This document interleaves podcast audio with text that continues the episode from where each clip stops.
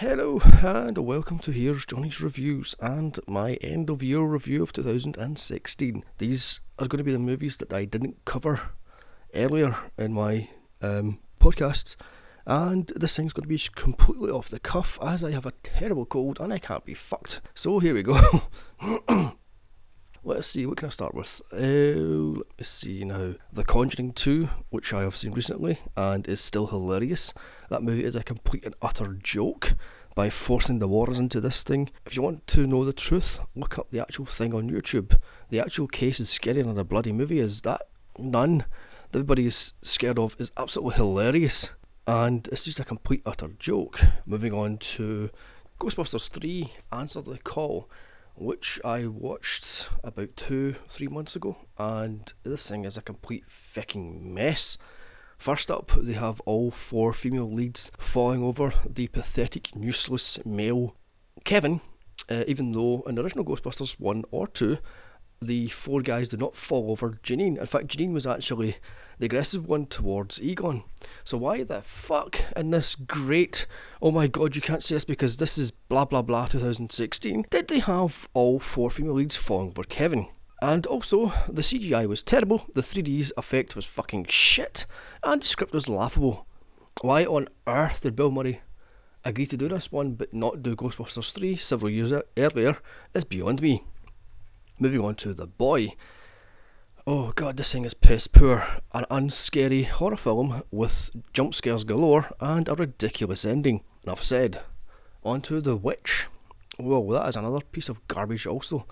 The accents used in it are so thick you can barely understand even with them, the subtitles on, and the scares are none and void. I have no idea why this has got such a cult following. On to Ab Fab, the movie. Yes, that's absolutely fabulous, the movie, which is, as I feared, an overextended bad episode with maybe two or three de- decent jokes in it, but it's just pathetic. And fans waited for years for this thing to be, come on TV. Uh, should have just left it to rot on TV hell and finally, I'm going to wrap it up with Doctor Strange because, as I says, I have a terrible cold and I cannot be fucked.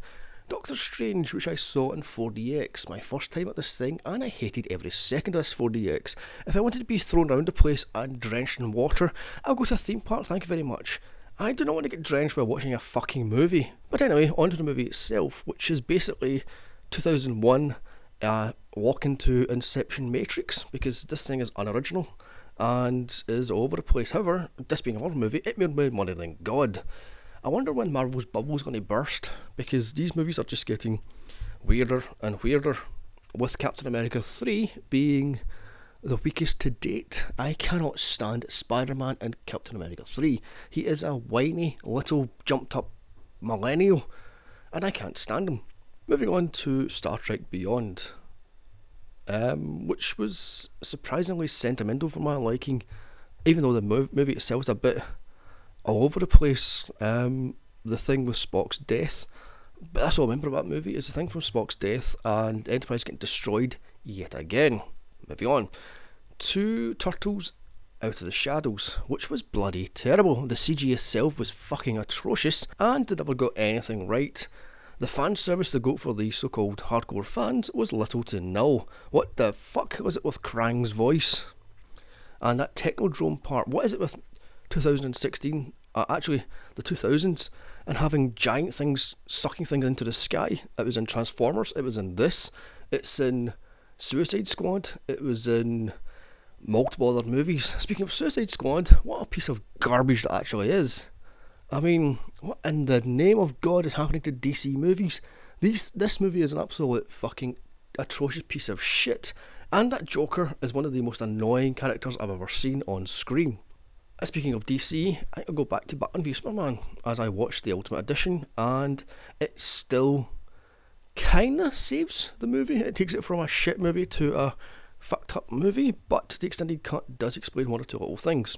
And finally, Independence Day 2, God almighty, what a fuck up this thing was. The CG was terrible, the acting was all over the place. They got most of the original actors back that didn't give a fuck about what they were doing. And it was a replay of the original movie, except bigger. And I hope to God this does not come back again in Independence Day 3. Unfortunately, it will.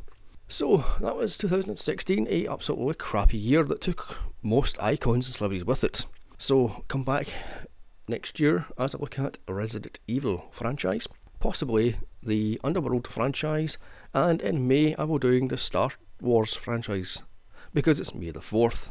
TE. Oh yes, and don't forget to follow me on Twitter at Here's Johnny's Pod and email me movie suggestions or what you thought of my podcast to Here's Johnny's Reviews at gmail.com. A eh, bye.